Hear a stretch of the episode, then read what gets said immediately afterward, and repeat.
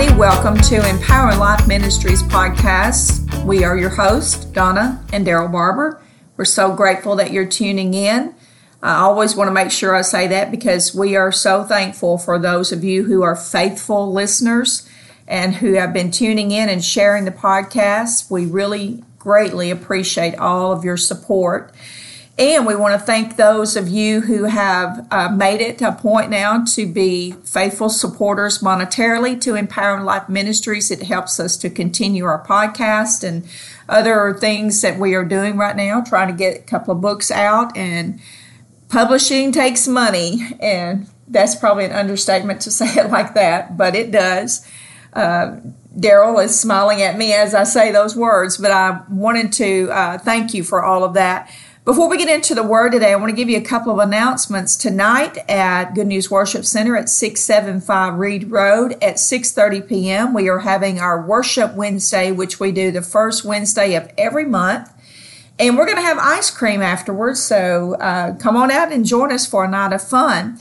But then on July the 17th at 10 a.m. at our Sunday morning service, we at Good News Worship Center are celebrating our 30 year anniversary as a church, and that day is going to be packed full of fun and lots of. Uh, we're going to have a catered meal. We're going to be. you're already excited. We're going to have uh, like uh, all kinds of uh, water activities. So wear your shorts, and as Pastor Donnie says, you have to wear a shirt too. so come out and join us. It's going to be a lot of fun. We would love to have you with us. And then on the ministry side of things, on July the 28th through the 30th, I will be ministering one of the services at Soul Power Women's Retreat.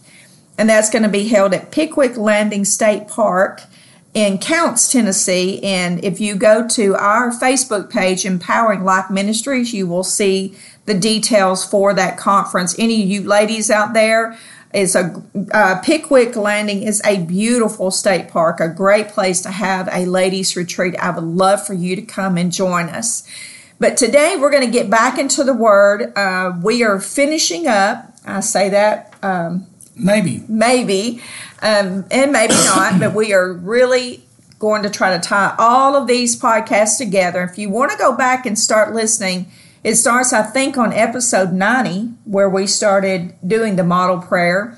But we're going to jump back into that today. So why don't you read that first and then we'll just go from there. Yeah, we're going to pick it up here in Matthew chapter 6 and verse 9. And this is what we've looked into, and uh, we have plowed this field quite a bit because there's so much involved in this prayer that Jesus gave uh, when his disciples asked him, you know, how do we pray? And I think, first of all, what a relevant question to Absolutely. ask because yes, it is. Uh, I remember when I first got saved, and even now, sometimes just really knowing how to pray about a situation, uh, we need the leading of the Lord in what we're doing.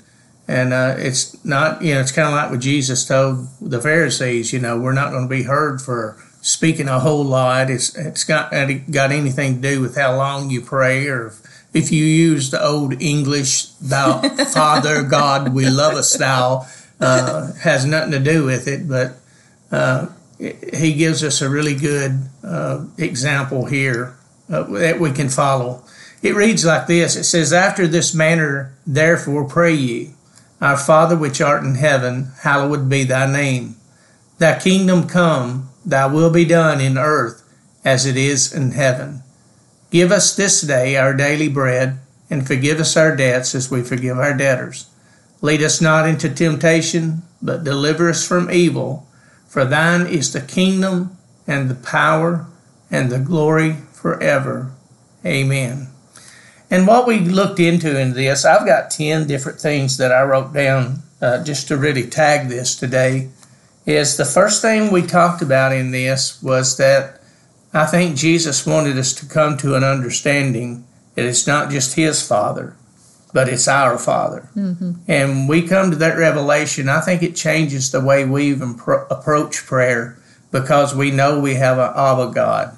We have a Papa God that loves us, and He's trying to get us to see the relational value, you know, that we have, teaching us how we relate to a Father. Yeah, and I think what what he did there was try to help them to understand that it was all about relationship because they just looked at him as God and didn't really understand the father concept. But he was just a, such a great example in how he related to the father that he was able to show them not just or tell them, you know, how to pray our Father, but he showed them on a daily basis how to have that relationship.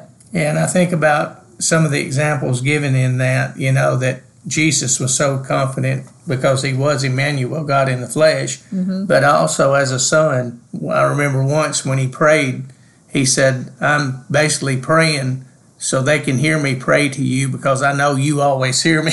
Yeah. you know. And uh, that's the thing he was trying to, I believe, to convey because everything, everything he did, he did with purpose. And you think about that, even in our natural lives, our children and our grandchildren need to hear us pray. Absolutely. It doesn't need, I mean, as we pray over them, I know the little nightly prayers, but they need to hear us relate to Him as Father. My um, speaking of that, my grandfather, Oscar Barber, and Carolyn, his wife, were Pentecostal pastors for years at Napier Pentecostal Church.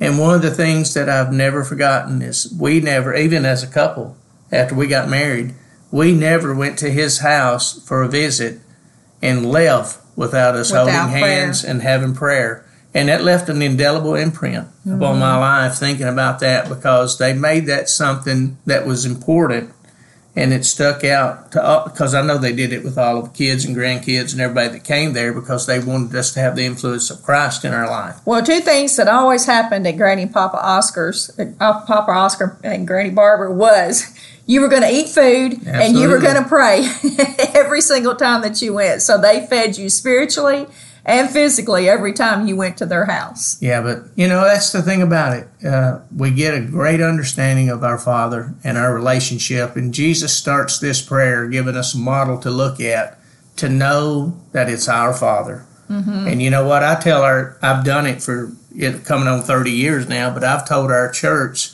uh, time in and time out that I was the Father's favorite. And I did that with a purpose because I wanted them to argue back with me, no, I am. Because that's the way we need to have a heart before God. He is our Father and He loves us, and we need to feel like we are His favorite because truth is, all of us are. Yes.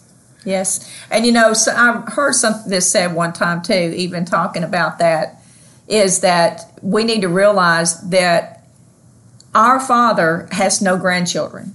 That's right. We are all His. So even your children, even your children, you need to understand that our Heavenly Father doesn't look at them as a grandchild.